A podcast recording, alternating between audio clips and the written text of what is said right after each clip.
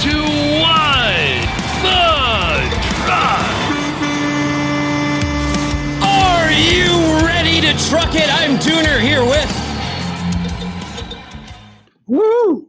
Are Hey, you? welcome everybody. what, what was up with that, man? you cut out in my ears big time, man. I don't know what the heck happened. okay, are you ready to truck it? I'm Dooner here with.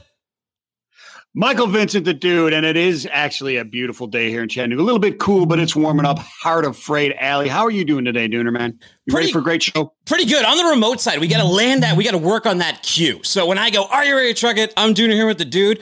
We got to have you land right on the. uh Hey, the toilet guy's calling me. By the way, remember that guy who came on here with the to- with the toilets?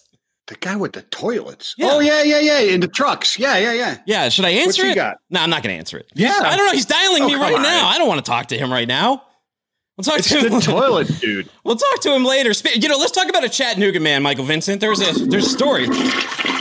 Oh yeah, flush him away, flush him away. Why is he? Call- Stop calling me. He's called me three times in a row. I'll talk to you later, toilet man. Uh, Michael Vincent, a Chattanooga man. Speaking of people doing funny stuff, uh, he impersonated President Barack Obama, right? When he applied.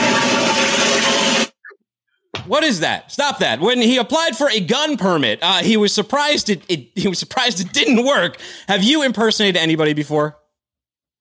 Uh, just myself, an older version of myself when I was in high school to get you know buy beer and stuff like that. But I mean, look at this guy. You got the picture. up. Look, look at him.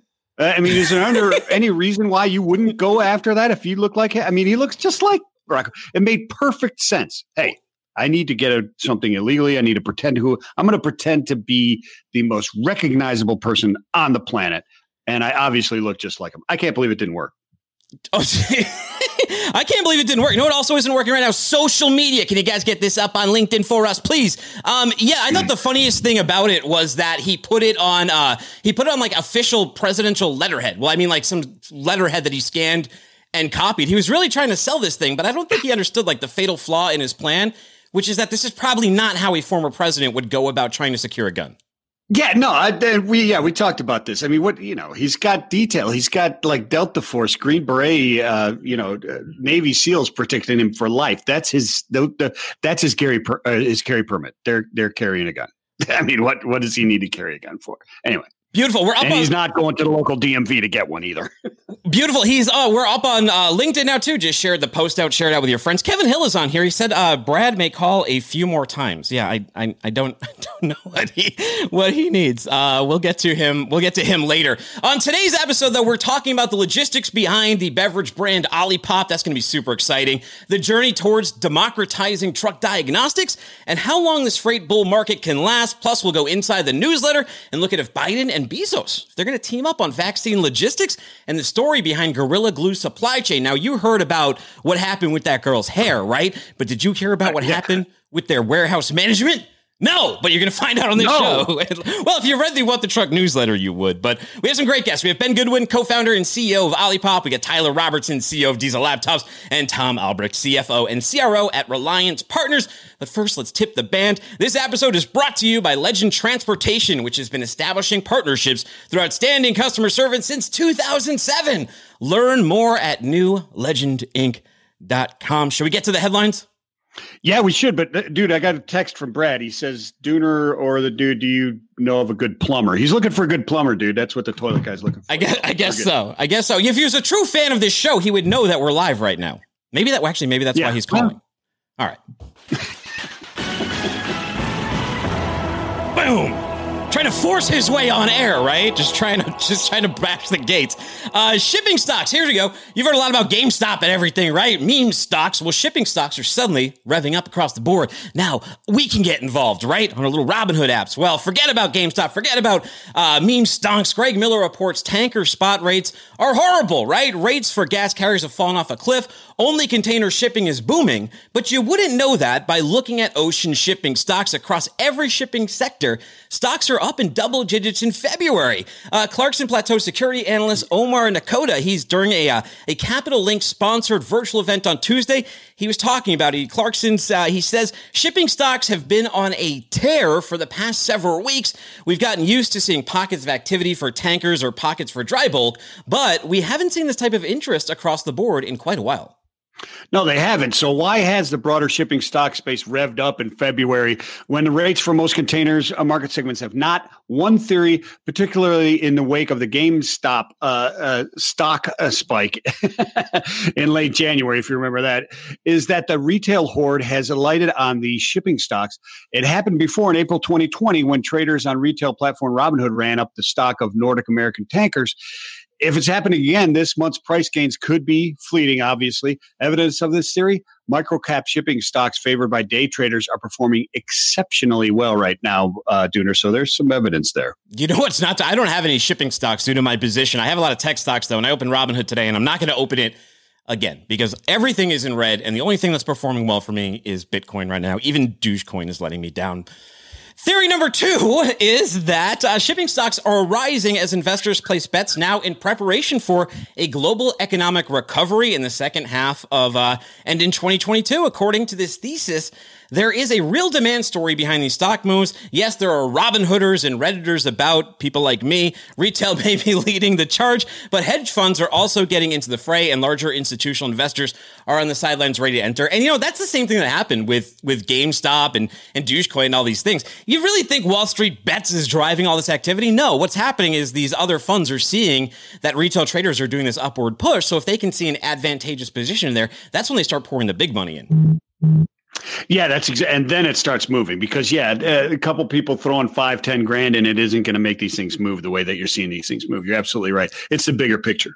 Hey, here's something cool. Gatik is going to deploy powered autonomous vehicles in New Orleans. It's an interesting testing spot. Brian Straight reports, and I believe this article is on our new site, Modern Shipper. Check that one out. Autonomous vehicle startup Gatik is already proving its technology can work in middle mile delivery, but now is adding a fully electric vehicle to the mix. The company on Wednesday announced its electrification strategy, which includes the use of fully electric autonomous box trucks. The first vehicles, they're going to hit roadways this month, this month already in New Orleans. Yeah, it is New Orleans. I wonder why New Orleans. That's that is interesting. The vehicles are built on a Ford Transit 350 HD chassis platform and a feature via uh, and they feature Via Motors all electric drive technology. The the vehicle can travel up to 120 20 miles, which includes and gets fully charged in less than 1.5 hours. Yeah, we have a picture of this truck too. Uh, it looks like they got a lot of cameras and sensory arrays right on the top of it there, some on the front and everything. It's an interesting looking vehicle. In a post on Medium in December, Walmart's Tom Ward, he's the senior vice president of uh, customer product, he said the companies would begin testing the vehicles without a driver in the seat this year. All testing to date, this is why this is significant, has included a driver in the vehicle. Uh, they're based in Palo Alto, California. Gatik closed a $25 million Series A round of funding in November 2020. Uh, the round was co-led by who are these? Wittington Ventures and Innovative Endeavors, Innovation Endeavors, easy for me to say, with participation mm-hmm. from FM Capital and Intact Ventures and existing investors, including Dynamo Ventures. They have they have a, their hands in a lot of stuff on the freight tech side. Uh, Fontinalis Partners and Angel Pad. So interesting to see. And if you remember on here, we had what was it? Fetch Melonee Wise from Fetch Robotics, and she was like, "I don't see autonomous trucks for 50 years, but." Yet we're reading these news stories about more and more of them hitting the road, Michael Vincent, even if it's in a testing capacity. Yeah, and I think that's what she's where she was going is outside the testing path. Uh, yeah, I mean, and it's interesting because these guys are going inner city with this type of stuff. We've always talked about this. I think the consensus is really that the autonomous vehicle movement is really going to be in the open road. Those long spaces are a lot easier to navigate, less things, less interaction with people in those in those uh, uh, those spaces where they're where it's very predictable what's going to happen inside ports, uh, rail yards, that type of stuff. And that makes total sense too. I mean, because you got you got to do it. You can't just throw them out on the open road and, and, wish for the best. You know, kiss it up together. Yeah, but these guys are going downtown New Orleans. You ever driven downtown New Orleans? Yeah, yeah. I mean, hey, they really want to stress test these things. We'll see what happens. Because you know, yeah. The problem with these things, though, as we've learned, is one accident. Right? You you kill one person that can put this whole thing on hold for years. Just ask Uber. Yeah, absolutely. Absolutely. Yeah. One headline like autonomous vehicle kills driver. Yeah. as, if, as if it was hunting down a pedestrian. yeah, like Christine or uh, or Maximum They're roaming the streets. They're roaming the streets of New Orleans, killing people. well, hey, let's bring uh, Thom Albrecht on. He's CFO and CRO at Reliance Partners right here in a very cold Chattanooga. It was 21 degrees when I was walking my dog this morning, Michael Vincent. Thom, I think you're relatively new to this area. Is that correct? I am. I've been here about nine months and it's been great. And I've already accomplished one of my 2021 goals of being on the Dooner and Dude show. So very excited to join you guys this morning. Well, a little cowbell for that. You know, you are also a little inside baseball on you. You are a University of Central Missouri mule. And now people may not know this, but you are not the only notable alumni from there. So is Dale Carnegie, right? The author of How to Win Friends and Influence People. So is Jim Crane, owner of the Astros, and even former WWE stars Chuck Palumbo and Butch Hacksaw Reed. Interesting collection of folks. You know, when you said Central Missouri, you've said it all. as soon as I found uh, the immediate name that came to my mind was Butch Hacksaw Reed. I mean, to be in the same sentence is just. I mean, you've hit a life goal, right? I mean, you've checked another thing in your in your bucket list. Somebody has recognized you in the same sentence as Butch Hacksaw Reed. Mm. Uh, absolutely, it's uh, it's a mouthful and it's uh, it's staggering. And I heard your comments on uh, the uh, the toilet guy earlier. I assume that session a while back was a flushing success. So. I can tell you know the, the, flavor of this show. I was waiting for the rim shot, Dooner. We didn't get one. Oh, I got one right here. There we go. Sorry, I was a little behind. Forgot it was on my board. When we switch locations like this, I, I, lose track of it. But one of the reasons we had you on is you wanted to talk about the freight bull market and you want to compare it a little bit to 2014 and 2018. So let's dive into it. What are the comparisons between the two and maybe how long do you see this thing running for? Well, so a question that we get asked a lot. And, and so my career background before joining Reliance Partners uh, I spent 28 years on Wall Street as a sell side analyst in transportation, and then I was at Celadon part of the crew that tried to save it, and uh, you know that's a different story. But so I still get asked a lot about it, uh, cycles and where we are. And so the question is, is this cycle that we're in, and let's say that it started last July, just for an easy comparison, July 1st of last year, is it going to last longer than the last two, which were disappointingly short?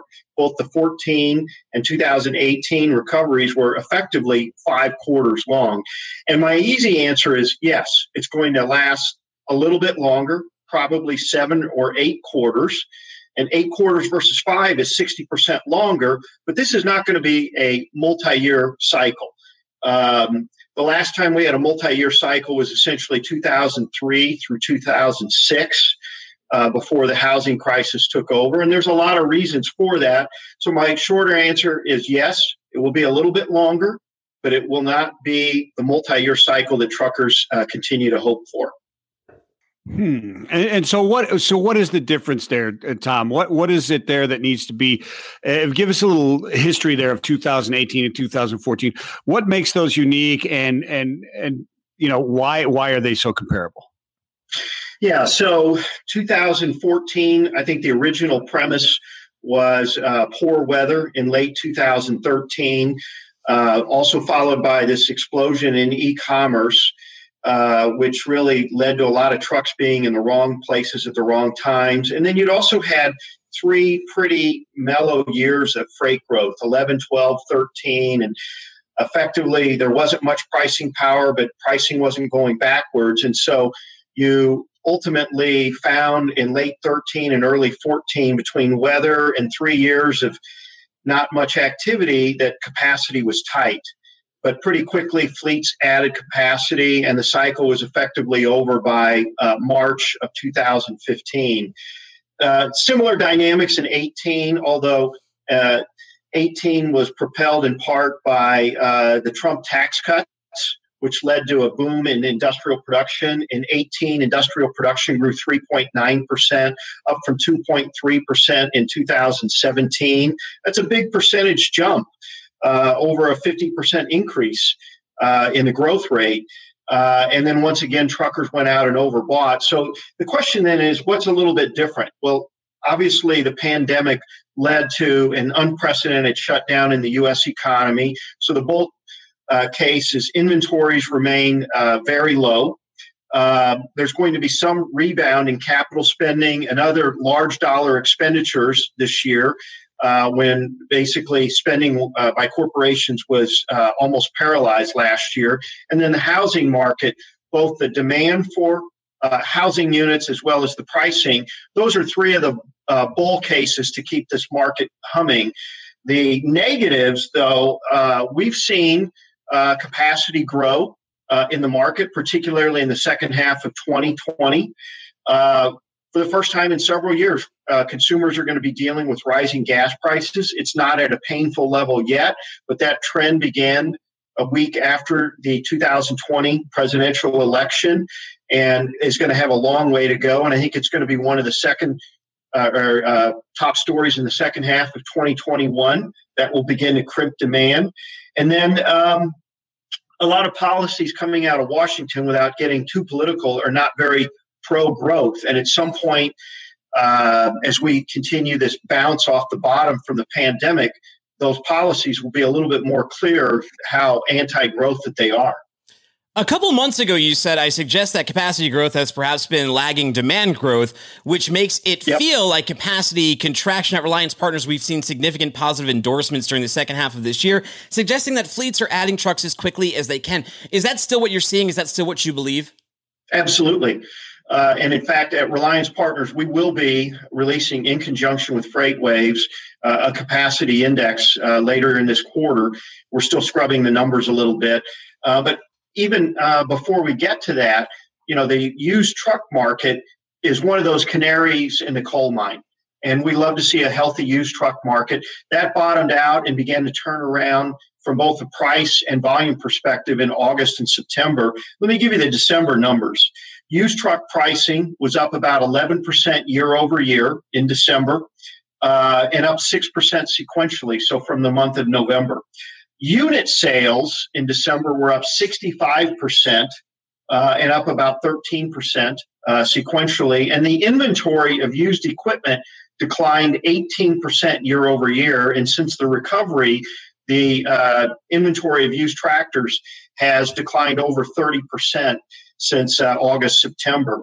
What does that all that mean? That means that truckers are adding capacity. It may not be the uh, mega fleets, the behemoths that we all recognize on the highway. But when we look at insurance policies and what's happening, we're seeing capacity growth uh, in recent months. And at some point later this year, that capacity growth will match uh, the demand and eventually outpace it, probably sometime in the second half of the year. And the first uh, declaration of that, we'll talk about, well, the market is finally normalized.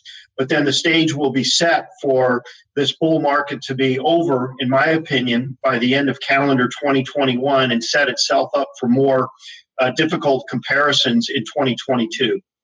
Wow. So you mentioned this this capacity index is coming out soon. That's super exciting. Uh, we have about a, a, minute left. What else exciting is coming up at Reliance Partners, and where can people learn more information about all that? ReliancePartners.com. Today we just made uh, our second acquisition since October. We've got a great solution for shippers doing cross border business, Mexican cargo insurance. Uh, we bought a company today called Borderless Coverage, fantastic expertise, uh, essentially proprietary products. We've got it there. Uh, we continue to innovate. That's uh, probably the best thing that's happened at Reliance so far in 2021. Beautiful. Hey, thank you so much for joining us on the show. Don't be a stranger. We'd love to have you back. Love to be here. Uh, my uh, my pleasure. Thanks, guys. Thanks. Take Thanks, it easy. Thom.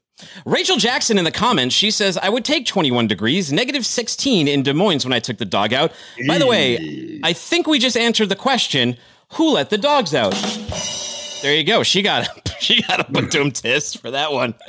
You know, it's all relative though. My like you've lived in Ohio, I've I've lived in Boston. You get used to the you get used to your climate. You winterize your blood. Out here, it's usually not 21 degrees, so it feels a lot colder than uh, you know, even times in Boston when it's like 5 degrees just because it's it's a drastic change in temperature. Yeah, no, it, it absolutely, you're absolutely, uh, you're absolutely correct. When I moved down to Miami, it took a year, and I would not go in a pool if it was under 85 degrees anymore. Coming from Ohio, where if it, you know, hit 50, you were at you were at the beach of Lake Erie, right? So, yeah, yeah it's all relative. Dude, when it's negative 18, yeah. though, when it's negative 18 in Massachusetts, I'm sure it's Ohio too. There's always some like middle aged dude wearing like shorts to to the grocery store or shoveling. There's just some dudes who they wear was- shorts no matter what.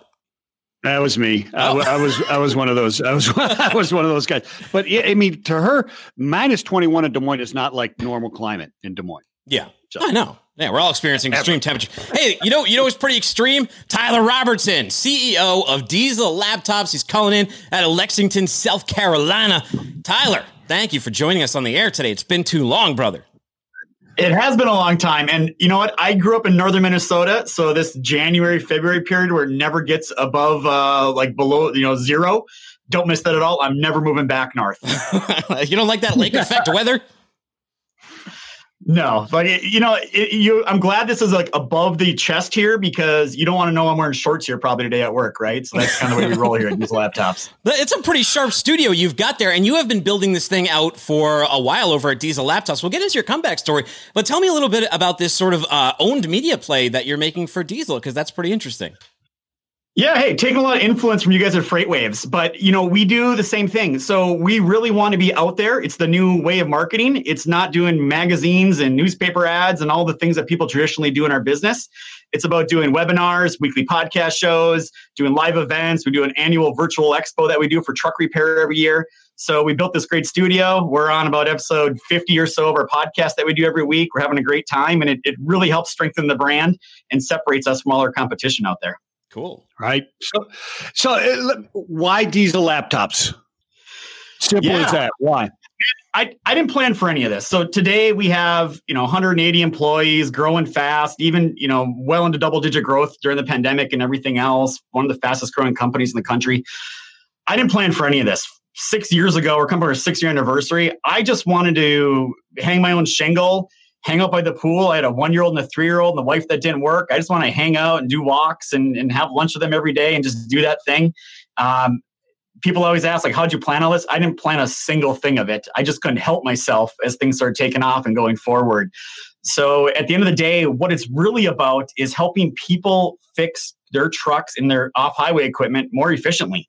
And we do that through diagnostic tools. We do that through repair information, parts information. We have training classes that we do online and hands on on how to diagnose things. We have a call center staff with over 40 people, uh, and more than half are diesel technicians. So we're kind of that that hub of everything you need when you're trying to efficiently repair a commercial truck. Now, Tyler, you're one of those people who responded to my comeback story post on LinkedIn talking about people uh, getting a new life over in logistics. And what you wrote is, "I if I never had failed at my first attempt at college, I would never have been in this industry." It's funny how things work out. Take us through this comeback journey. What what happened in college, and where'd you go from there? Yeah, you know, I think it's really fair when you look at college, right? You're 18 years old and people are wanting to make a life decision. And a lot of times those life decisions involve taking on a ton of debt to go figure out what you want to do for the rest of your life. And I think I was like a lot of a lot of high school graduates. I was just immature and and just thought I could sail through college like I did through high school. I didn't really apply myself, but I got into a decent school, a really good school. And uh, you know, two years into it, I I got kicked out. so I went for computer engineering. And apparently, when you don't go to class, they end up kicking you out of school uh, because you don't have the grades or take enough courses to get through it. Wow. So what, wow. what, what do you do? What was what was your what was your sort of next step in this journey? What happened? You're like, all right, school's not working out. Yeah. Yeah, well, you know, my, I was fortunate. My my dad was helping pay for college. Um, I had to. He don't have that conversation with with the old man, which nobody wants to have that conversation with their dad. So I had to come home, tail tucked between my legs, and uh, you know, my dad he he offered me a job, and they owned a concrete company and gravel pit operations, and they're him and his brothers are business owners. They were expanding, so they bought a Western Star truck franchise. So uh, really, I was manual labor. They said, "Hey, we're building a building. We need we need some grunt work. Here's here's a shovel and here's a rake. Help us build this building." And I was like, "Well, I got nothing else going. I got kicked out of college. I got no career paths in front of me. I might as well start doing this." So I uh, started working for my working for my dad, just helping build a building. And once the building got you know started getting put up um, kind of more my skill set came into play because all of a sudden they needed to buy computers and servers and things that a business needs to run this is the late 90s uh, i was going to school for computer engineering. I had a background in computers. Granted i got kicked out but i could at least do that kind of stuff. So i kind of got involved in setting up the computers the network. All of a sudden then they need uh, someone to help manage their business system because we're inputting parts and doing ordering and all the things that happen inside a truck dealership. And i just kept finding my niche and you know i got really excited. And i, I think this industry is one of those things once you kind of get it in your blood it's, it's kind of hard to get out of so i was uh, i was with my family and then uh, my, my family learned after a couple years uh, they want nothing at all to do with a truck dealership if there's a hundred ways to lose money mm-hmm. i joke to my dad all the time we found a hundred one of them So we we uh, exited the uh, the dealership business. I got offered a job with my family, chose to stay on at the dealership, and uh, I was there for about a year. Then they fired me. So that's uh, that's kind of how that went to get started. Wow. So you, you know you, you learn a lot of things uh, during the way, and adversity teaches us a lot of things. You know, it's kind of gifts don't always come wrapped in nice shiny bows and presents, right? These these things that you see as big hurdles and major setbacks are actually quite good at teaching us lessons, and they're blessings along the way. What did you learn along the way that has helped you in your career there and starting and, and running diesel laptops? Yeah, well, I I really learned I love the whole truck dealership world. It was exciting. It was different. You know, the concrete business is sell one product all day long. This was just new, unique. The retail business, uh, very very great learning experience for me. I got about inventory management and warranty and, and all the processes that go along with dealerships. But then when I got fired after my family had sold it, um, I went and took a job at the local Peterbilt dealer because I was I was mad, man. I was like, man, I'm gonna go get all my customers back, and they're gonna go buy Peterbilts, and and you know, forget that guy over there that just fired me. I'm gonna I'm gonna you know do my thing here. And that's when I learned another piece about me was I was not cut out to be a commission salesperson. So God, I, I love our salespeople that we have and people in that profession. They make a ton of money. I made more money than I ever have selling Peterbilt trucks. But you know, having it starting the, every month on a draw and in the hole, I just it, it wasn't built for me. So that's kind of when I, you know, threw my resume on the internet and tried to go try to go find a new career path uh, and just explore and see what options are out there. But you're absolutely right. I've had to fire plenty of people in my time, and I've had plenty quit. And at the end of the day, you always got to look them in the eye and say, "Look, horrible things have happened to me. I thought they were the worst thing that could happen to me at the time. I had to go home and tell my wife I was fired from a job, and talk to my dad about kicked out of school. And in both cases, it forced me to do something different. And in those cases, it always led to something a little bit better in my life and put me on the next career path. Yeah, I mean, I did a TEDx talk about it. You know, me getting fired in 2016 was one of the best things that happened to me. It put me on a journey of sobriety and a journey of doing podcasting, two journeys I still walk to this day. But, you know, talking about firing people is interesting, and it, it makes me want to do a slight pivot here. How do you fire people the right way? You kind of touched on it, and you're talking about the empathy you have because you yourself have have been fired. But what is the right way and what's the wrong way of doing it? Yeah, well, it really sucks. Nobody likes to look someone in the face and say, "Hey, you're you're fired. You've done a you've done a horrible job." Um, but that's the reality of what you have to do as a as a business owner. And I always tell our employees and our managers, if you get to that review point or you're talking to an employee um, and you're firing them, it shouldn't be coming out of left field. They should have had plenty of opportunity and plenty of notifications. They should be crystal clear on where they're failing in their job and in their commitment to the company and it shouldn't be a surprise at all. So usually when you get to those meetings and you have those conversations with people, they're usually not super um, they're not usually super surprised that the situation's happening. They may not like it, but at the end of the day, I always got to put on the the what's best for the company hat, not what's best for that person hat. And that's a lot of times difficult for people to do. And you see a lot of people that hold on to employees too long because they're worried about them, that person, their family, whatever the situation is but unfortunately you have to do it and you just got to hope that that person learns something from that experience and can better themselves out of it Absolutely. Nice, nice, nice answer. So we had you on earlier uh, last year at, when the pandemic first came out, and you had hired even went to work. You hired an elementary school to teach the kids during COVID, right? At, at at your offices there.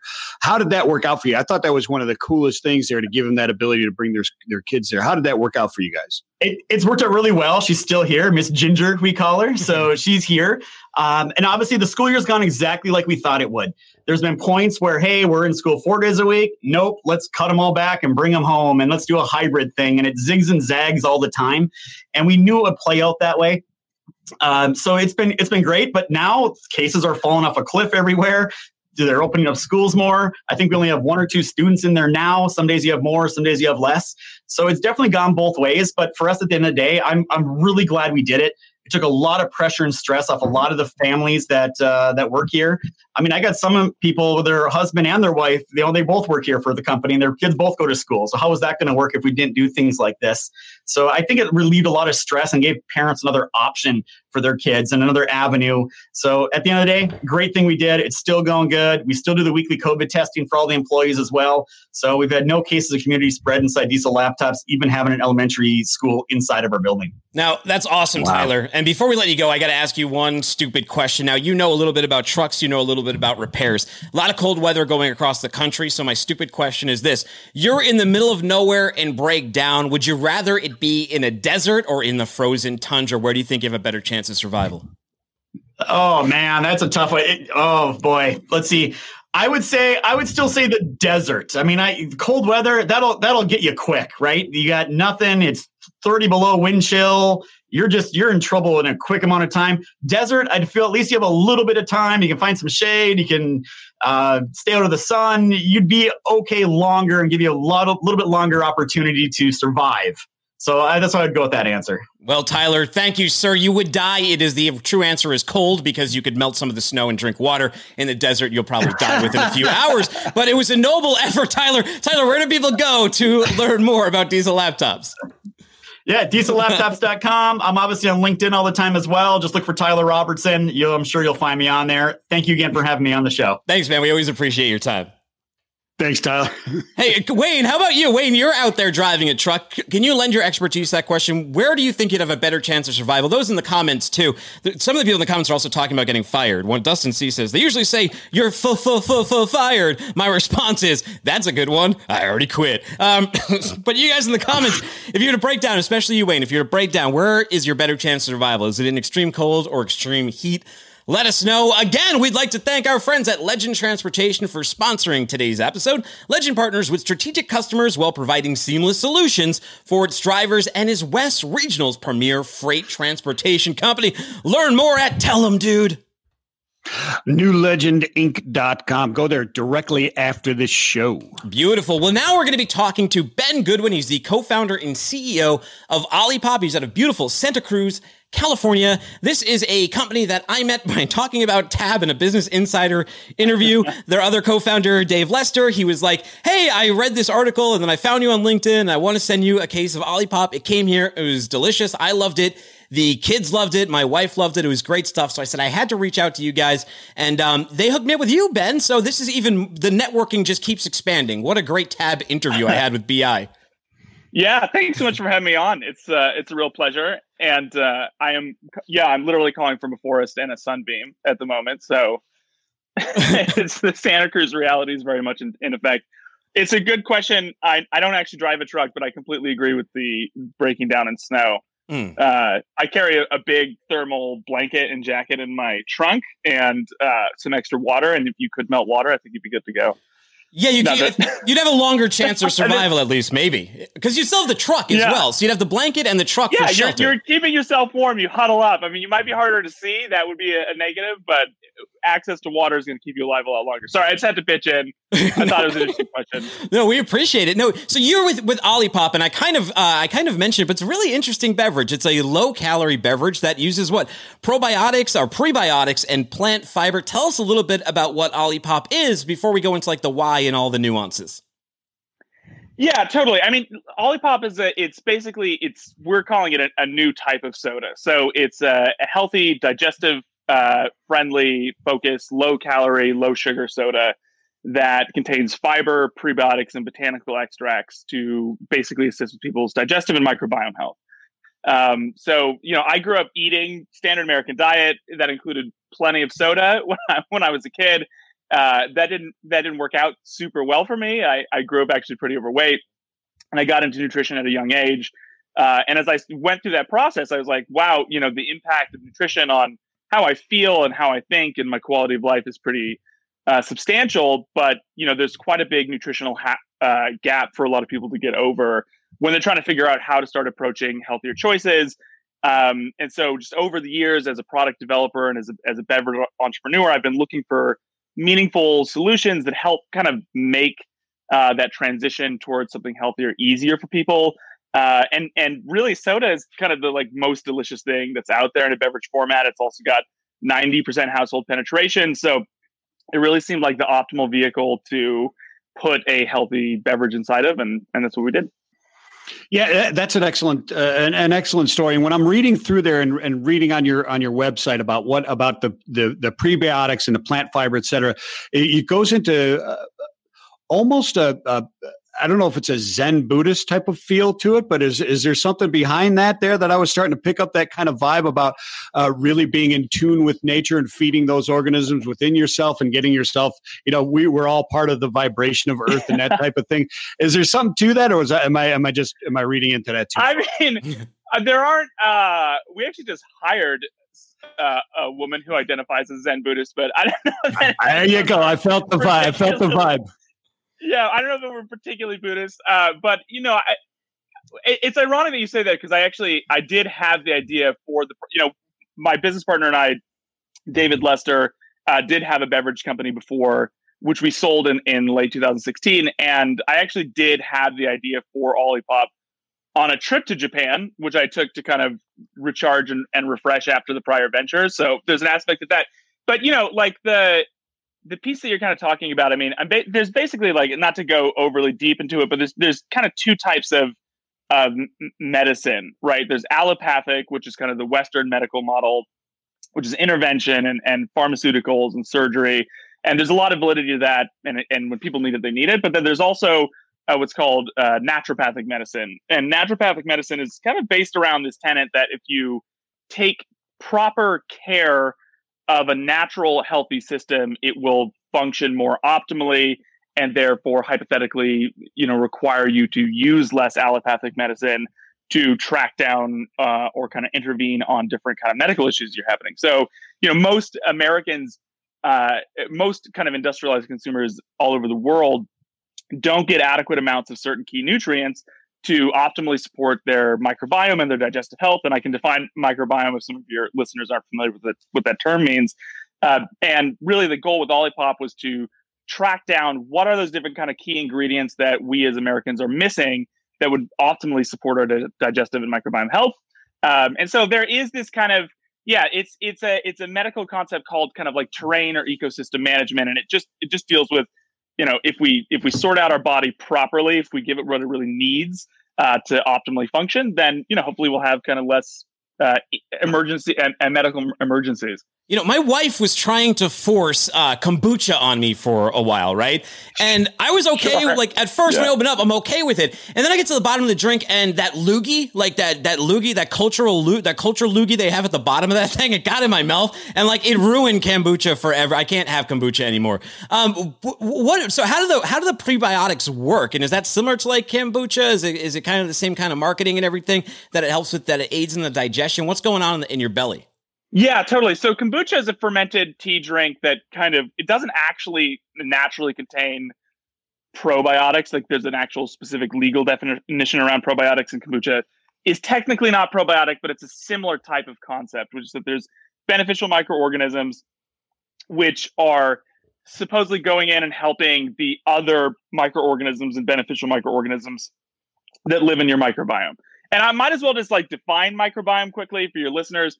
So the micro, your microbiome is basically all of the non-human microorganisms that live in and on your body, and they actually non-human microorganisms, so that's like bacteria and yeast and stuff like that, actually outnumber human cells at a ratio of about three to one.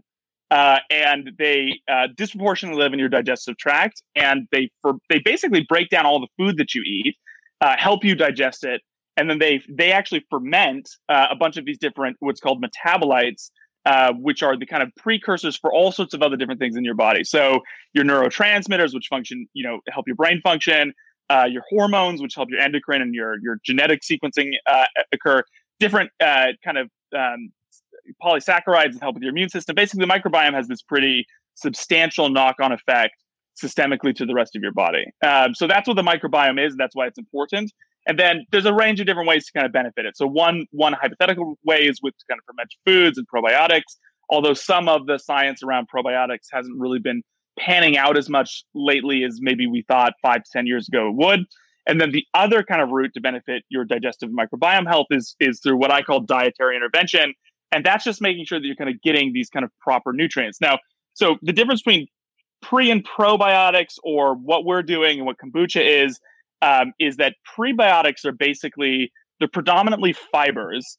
Um, they don't get broken down by the body in a normal way, so they help stabilize blood sugar. But they do get broken down by these kind of beneficial microorganisms that live uh, in your digestive tract. help to grow up those populations. So it's almost like it's consuming the things that help the natural probiotics that already live inside of you uh, grow and flourish. And um, you know what you want is you want a lot of different. You want a lot of fiber, a lot more fiber than we're getting, and then you want a lot of prebiotics, and you want a variety of different fibers, prebiotics, and kind of functional plant ingredients, uh, so that you can kind of so that your microbiome can can be set up opt- optimally. Wow, got it. There's a lot to this, and there's a lot of benefits that are in this. Now, uh, let's uh, I, I, like to watch. I like to watch Shark Tank, and when people come in there and they've got a new soft drink or something like that, Mister Wonderful says, you know, he always says, "There's no way. I forbid you to do this. You're going to get crushed like a bug. It's a very difficult space." And one of the things that he always true. talks about in there is the distribution of this stuff and the logistics, right? So, how is it working there? How what's the difficulties there? Let's let's get a little logistics into here. Uh, the logistics of of what you're doing there and distributing the, your your product. Yeah, my, my pleasure. I mean, uh, it's not inaccurate. Beverage uh, beverages, which is funny because I'm not actually not naturally, uh, you know, a beverage like a business person kind of by tr- by training. So, but beverage is definitely business on expert mode, and yeah, there's a lot of different aspects of of the distribution which are incredibly challenging. Um, you know, basically speaking, you you've got a couple layers to the sales process and the distribution and logistics um, enters into kind of multiple pieces of that. Like obviously, the way the way we're set up is we have a pre-production what we call a pre-production warehouse. So we receive certain raw ingredients and then we mix them together in certain specific ways to prep them for our co-manufacture. And then other ingredients that, you know, like juices and some of the other things that we don't need to mix, those get shipped directly to our co-manufacturer. So between some of our suppliers, and then our pre-production facility, um, a number of different kind of pallets of, of raw materials, raw ingredients show up at the co-manufacturer. And basically, what the co-manufacturer does is, is takes all that stuff, puts it together, you know, tests it, kind of evaluates all the kind of different specs around it, adds carbonated water, and then they end up putting it in a, in a can, pasteurizing it, and then boxing it up. So then that creates our finished goods. Then our finished goods goes out mostly full truckloads. At this point, we're like 95% full truckloads out to a range of different warehouses across the country.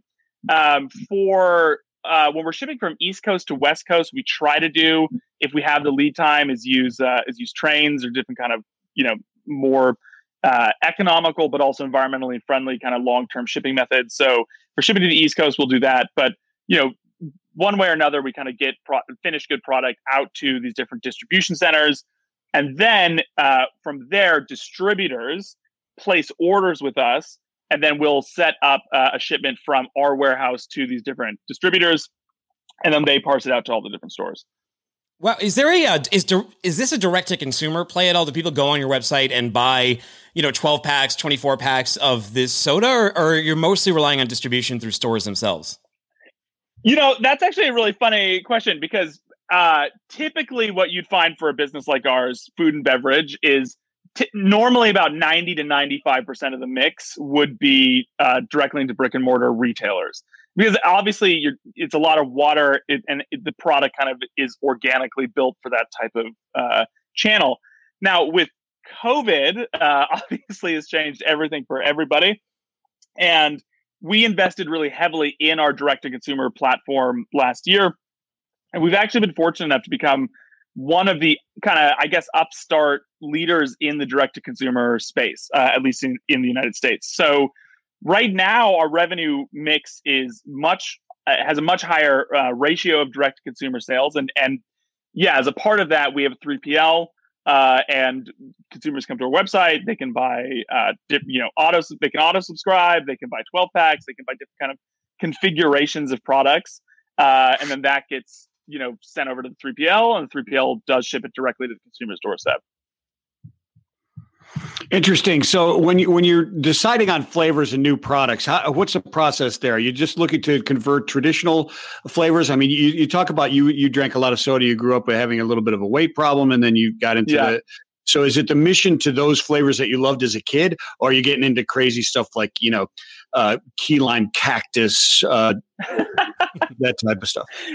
Yeah, for sure. I mean, my key lime cactus actually sounds pretty good. Mm, yeah, but uh, yeah, I mean, definitely the the goal of this product um, is to make uh, this kind of this healthy offering as accessible as humanly possible. I mean, I oftentimes refer to the product as kind of a bit of a Trojan horse. So the idea is like if you have a actual um, you know an actual health issue or health need that exists at an adequate scale.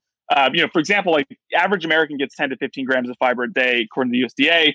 Uh, and hunter gatherers, which are kind of the diets that we looked looked at to try to figure out like what was the optimal ratio, get like 100 to 200 grams of fiber per day. So compared to what we were designed to consume versus what we consume, the ratios are, are really really different. And so it's like there's a there's a big opportunity to kind of get this product out and actually benefit people's lives.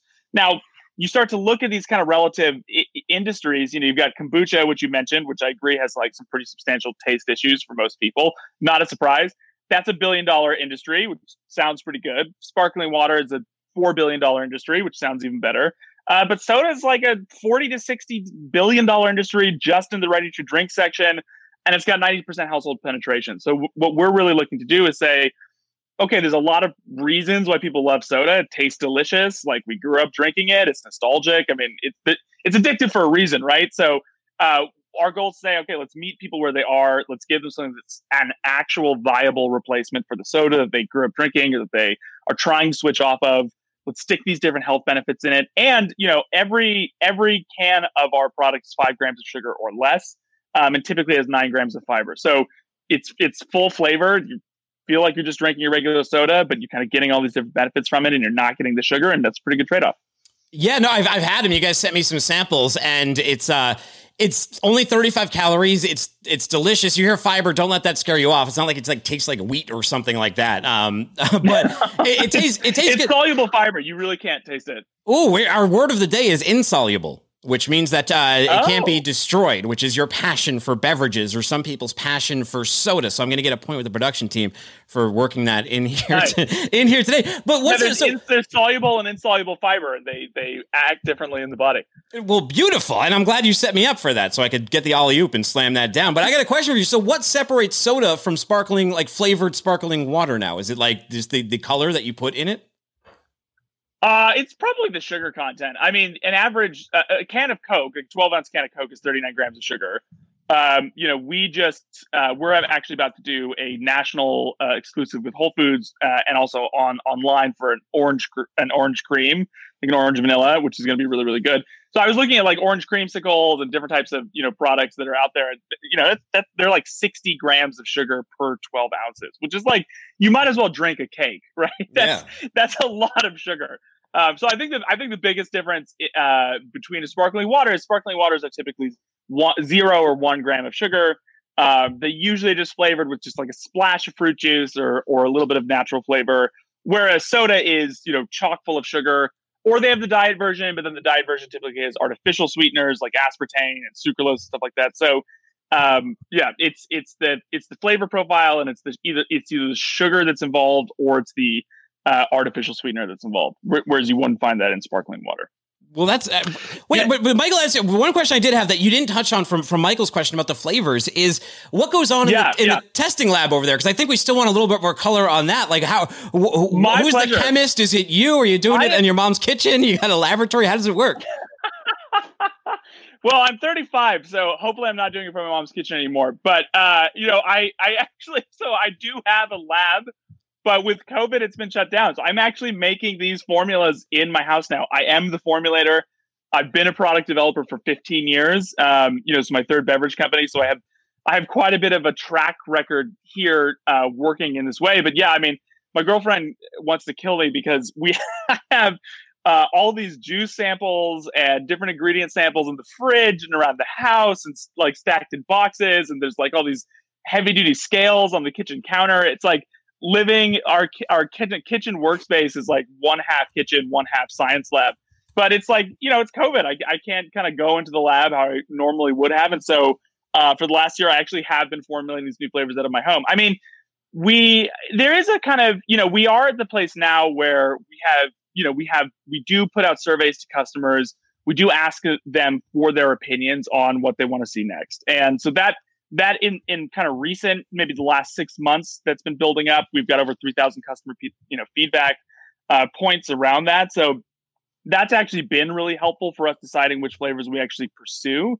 Um, but and before that, it was kind of just following my nose, you know, formulating to the formulating kind of what I instinctually thought would be a fit for consumers. Again, just based off my experience, and also what I thought I could do a really good job of. And and as I played around with stuff, what I thought were, were really winning flavors. Um, so it was a little bit more of an instinctual thing in the past, whereas now we're getting to a lot of real data. But I, I yeah, I think that uh, what we are really finding is that uh, it is really these kind of traditional soda flavors that are resonating the most with consumers, and uh, that's that's great. That's perfect. That's exactly what we wanted to do. So it's good to see that our idea is, is getting the kind of traction that we were hoping. That's awesome. And SKU management is very, very important in business, especially a business like yours. It can get out of hand and hurt you pretty bad.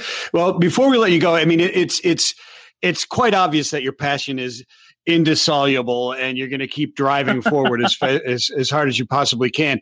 But can you let us know what's new and cool with uh, Olipop? What are the other pro- you have other products, and where do people go to learn more about them and get them? Absolutely. So uh, the probably the best place to find us is is just at drinkolipop.com. Uh, we're also on Instagram at, at drinkolipop.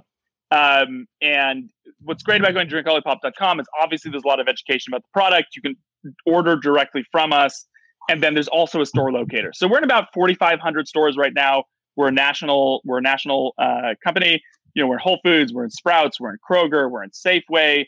Um, you know, we're really branching out kind of in, into both that natural and that conventional sector. So you can find us in a lot of stores.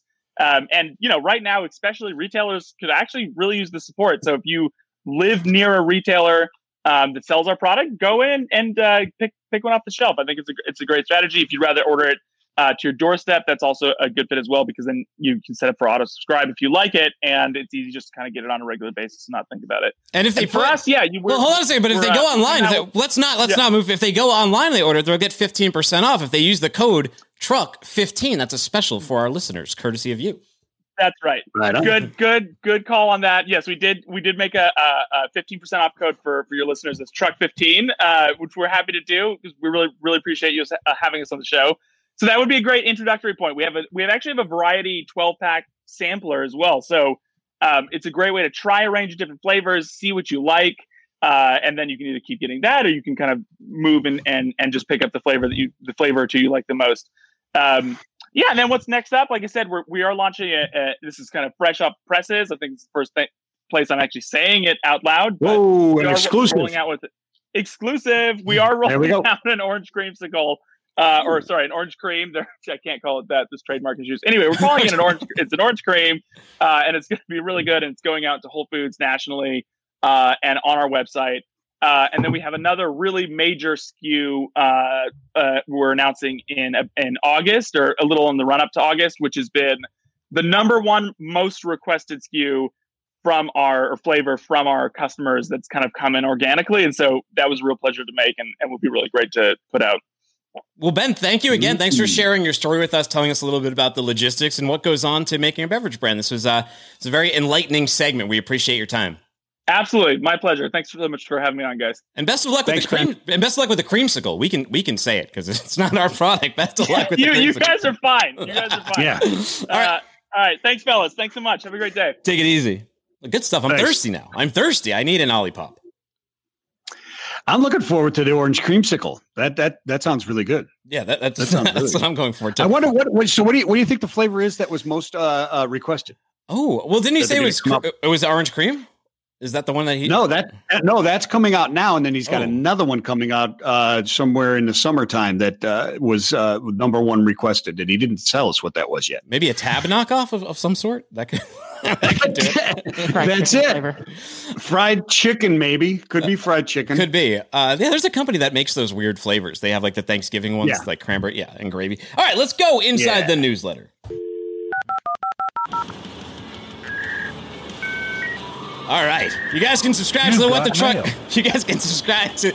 Jeez, what's going on back there? You guys can subscribe to the What the Truck newsletter by going to freightwaves.com slash WTT. Last night we covered a few things in there. One of them was Amazon and Biden maybe teaming up to deliver some vaccine, uh, to do some vaccine distribution, some other big tech stepping up.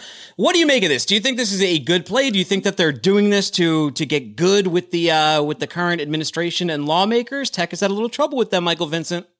Yeah, no, it, it yeah, no, I I, I, don't claim to be the smartest person in the world, and I shouldn't because I'm not. Uh, but yeah, I think it's a I think it's a play. I think uh, Dave Clark's no no dummy. Uh, I think it's a play to get in, and it also works well with his uh, with his uh, workers because maybe they get their vaccinations quicker. I mean, you know.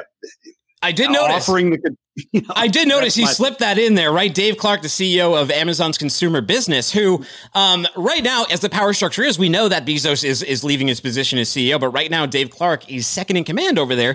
And what he wrote to the Biden administration was that he wants to uh, get those 800,000 U.S. workers. They should re- receive that vax at the earliest appropriate time. Um, that sounds like a loaded kind of sentence, does it not?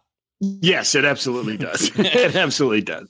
Well, here's a, what are your thoughts? You think that you think that's what it is? You think it's a power play or a play to get in good and try and get his people vaccinated, or what? I just, you know, the, the, the, more intermediaries you add into something, the more complicated they can make it. I have no question that Amazon would do a great job, but this is also out in a lot of states' IT networks, right? The vaccine, it's already being moved in a certain way. So it sounds good. I just hope that Amazon would be able to integrate properly with all that and not not cause a lot more issues. Um, they've solved bigger problems than this before, so you know, I I think they might be able to.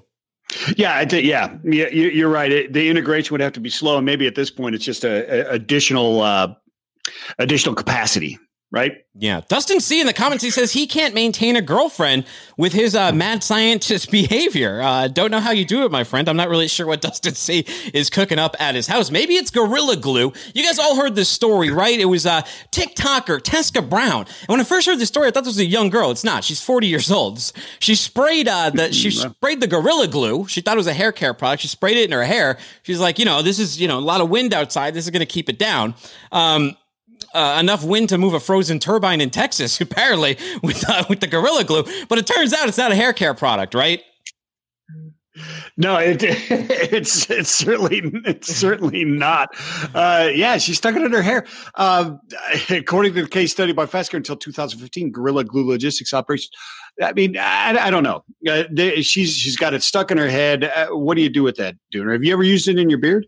I have not used it in my beard. I use coconut oil. I use the refined kind, so it doesn't have that coconut smell. I think I've talked that about on here before. And the nice thing about it is you can use kind of a lot of it. My skin's dry, so I just rub it I rub it all over everything. But what I found interesting, Michael Vincent, is whenever I hear a story like this, right, I, am like, well, how does that supply chain work? I was curious about Gorilla Glue. I'm like, how many people buy Gorilla Glue? Uh, how many people have Gorilla Glue just sitting around? I've bought it once in my life. I don't just have a stock, and I certainly haven't gone like looking for it as a hair care product. Um, but what I was finding out when I was looking at this is that until 2015, was really interesting is Gorilla Glue. They did not use an ER an up. They didn't use a modern ERP or warehouse management system. They said that what they were doing at the time with their inventory was visual observation, which means like they just you know they eyeballed it.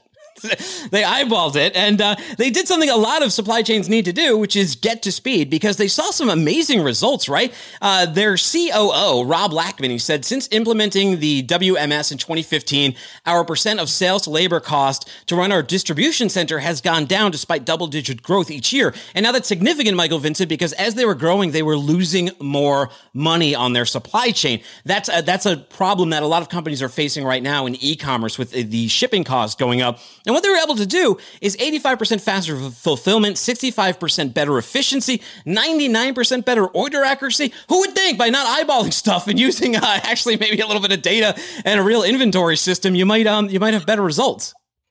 Yeah, I, I was going to say. I mean, I'm, I'm reading that, and uh, 2015, it took them to figure out they needed a W. They're not alone, though. That's why I, w- I wanted to highlight because they are not alone. Go check out that What the Truck newsletter. It's always on freightwaves.com/slash podcast, where we keep all the What the Truck podcasts.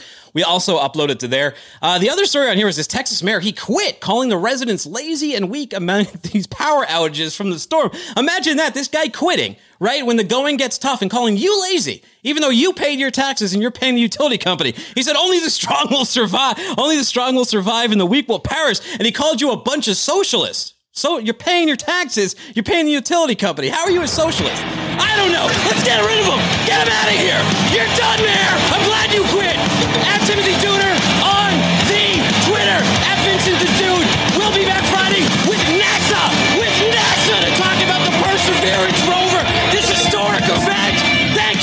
Michael Vincent. What do you got to say?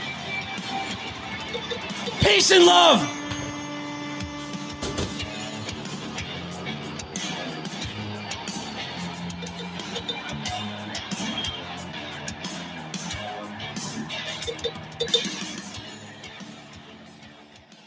Excellent show.